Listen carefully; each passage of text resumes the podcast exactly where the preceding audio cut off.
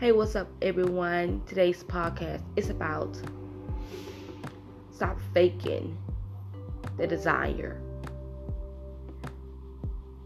A lot of people have dreams and goals, things they want to accomplish, but you fail to realize that in order to do, to be and have something in your life, it first must be a desire.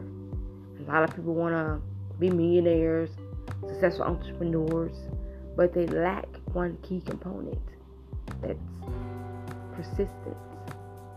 They half ass things. They don't put in the time that's required to manifest this great big old dream you have for your life because either one, they don't know what they're doing, or two, they really don't want it.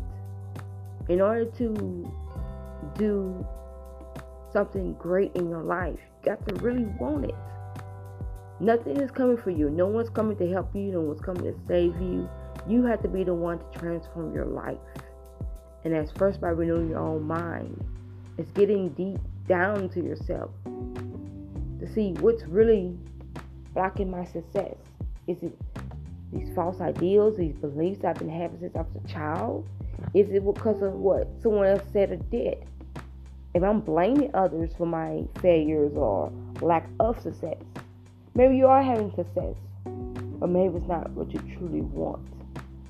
A lot of people go after A goals, B goals, but people don't understand. In order to get what you truly want in your life, you have to go out there and C goals.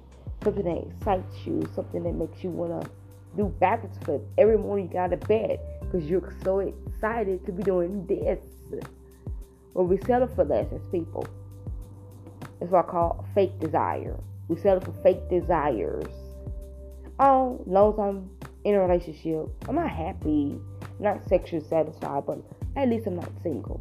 Oh well, I got a job. It's it's doing pretty well, even though you know it's better than unemployed. Now, as we see, as COVID nineteen came in, your job is not really security. It's your creative being, it's your creative mechanism inside of you that's going to help you lay out a path for yourself for more money, better health, and more success in your life. So you got to stop dealing with fake desires. Start getting down to the truth. What do you really want? Remember, you're one idea away from success, one step away from a breakthrough. It is up to you, and I believe in you you got the ability to scratch out fake desires and have the courage to write down a true desire today so you can start accomplish everything you want in your life.